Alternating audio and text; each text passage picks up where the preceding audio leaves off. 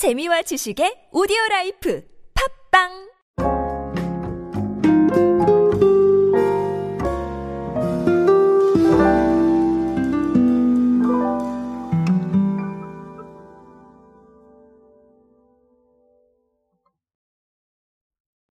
여름은 무엇의 계절일까요? 뭐 여러 가지 있겠지만 저는 사실 비빔면들의 계절이다. 뭐 이렇게 얘기를 한번 드려보고 싶습니다. 사실 웃긴 건 저는 비빔면을 잘 먹지 않습니다. 그럼에도 불구하고 여름에는 비빔면 찾으시는 분들 많으시죠. 그래서 여름에 이 마케팅이 조금 집중되어 있고 신제품이 나오는 경우도 많습니다. 최근에 농심이 선보인 사례 하나가 꽤나 괜찮은 이야기들을 많이 담고 있어서 제가 오늘은 이 이야기들을 한번 드려보려고 합니다. 간단한 통계와 함께 의미하는 바 분석해 보도록 하겠습니다. 안녕하세요 여러분 노준영입니다. 인싸의 시대 그들은 무엇에 지갑을 여는가 그리고 디지털 마케팅 트렌드 인싸력을 높여라 이렇게 두 가지 책의 저자이죠. 여러분들과 함께 소비 트렌드, 제조 문화 트렌드, 미디어 트렌드, 디지털 마케팅에 도움되는 모든 것들로 함께하고 있습니다. 강연 및 마케팅 컨설팅 문의는 언제든 하단에 있는 이메일로 부탁드립니다. 최근에 농심이 여러분 배홍동 비빔면을 출시를 했어요. 그런데 이게 뭐 지금 현재 기준으로도 계속해서 올라가고 있겠지만 지난 23일 날 농심이 발표한 통계에 따르면 그 날짜 기준으로 출시 4주 만에 700만 개가 팔렸습니다.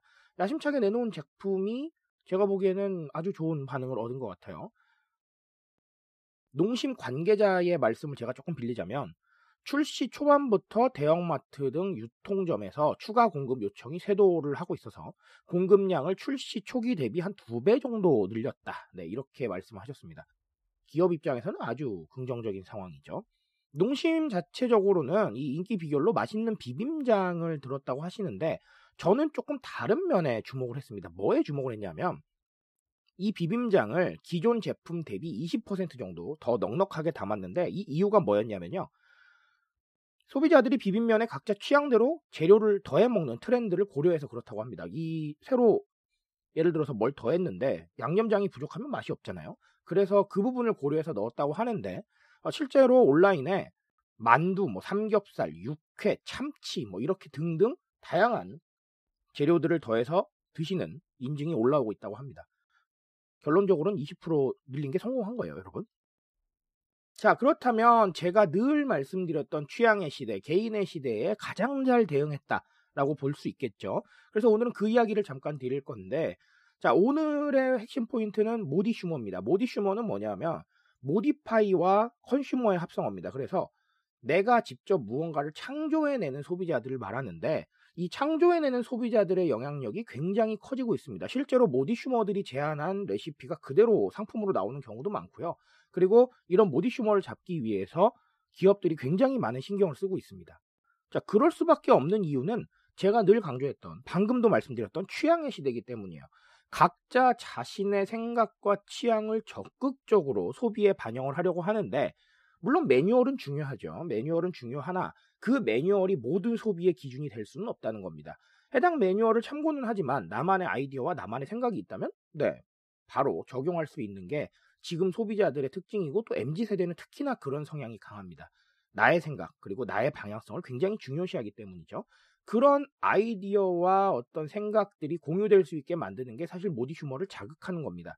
모디 슈머들은 그런 식으로 자신만의 방향성을 만들기 때문에 이런 방향성들이 우리에게는 곧 소통이고요. 그렇죠? 그리고 우리의 제품을 활용을 하기 때문에 광고가 될 수도 있습니다. 그렇죠? 그런 부분들을 판단해 봤을 때 이 모디 슈머의 성향을 파악하고 모디 슈머가 움직일 수 있도록 하는 건 중요하다라는 건데 지금 배홍동 비빔면은 20% 비법 양념장을 늘리는 방식으로 모디 슈머에 대응을 했죠. 이 부분이 저는 상당히 소위 말해서 조금 상스러운 표현으로 먹혔다라고 생각을 합니다.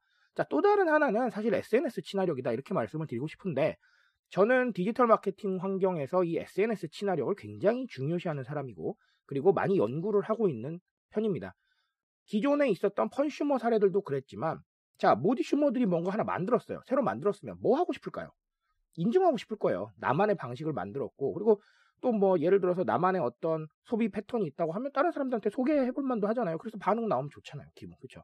그런 식으로 SNS에서 내가 돋보이고 또 인싸가 되고 타임라인이 풍성해지는 것이기 때문에 모디슈머들의 특징은 나만의 방식을 잘 SNS에 공유하는 성향이 있습니다. 그런데 이렇게 SNS에 공유를 하게 되면 방금도 말씀드렸지만 어떻게 됩니까? 우리 제품이 나가요. 그쵸? 우리 제품이 나가는 거고 우리 브랜드가 나갑니다. 결국은 이게 바로 바이럴 효과를 창출할 수 있다는 겁니다. 그래서 그런 부분들을 신경을 써야 되는데 만두, 삼겹살, 육회, 참치 등 다양한 토핑을 추가하는 게 실제로 올라오고 있다라고 말씀을 드렸는데 이게 바로 viral인 겁니다. 왜 그럴까요?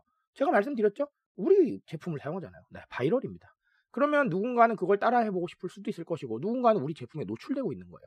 그래서 modisumer를 신경을 써야 되는 것이고 제가 보기에 배홍면 비빔면은 그 부분을 굉장히 잘 캐치했다라고 볼 수 있을 것 같습니다. 그래서 이 배홍동 비빔면의 사례로 오늘 modisumer의 의미 한 번 더 파악하고 가시고 그리고 modisumer가 SNS 친화력이 좋다는 거 꼭 명심하셔서 디지털 마케팅 환경에 활용해 보셨으면 좋겠습니다.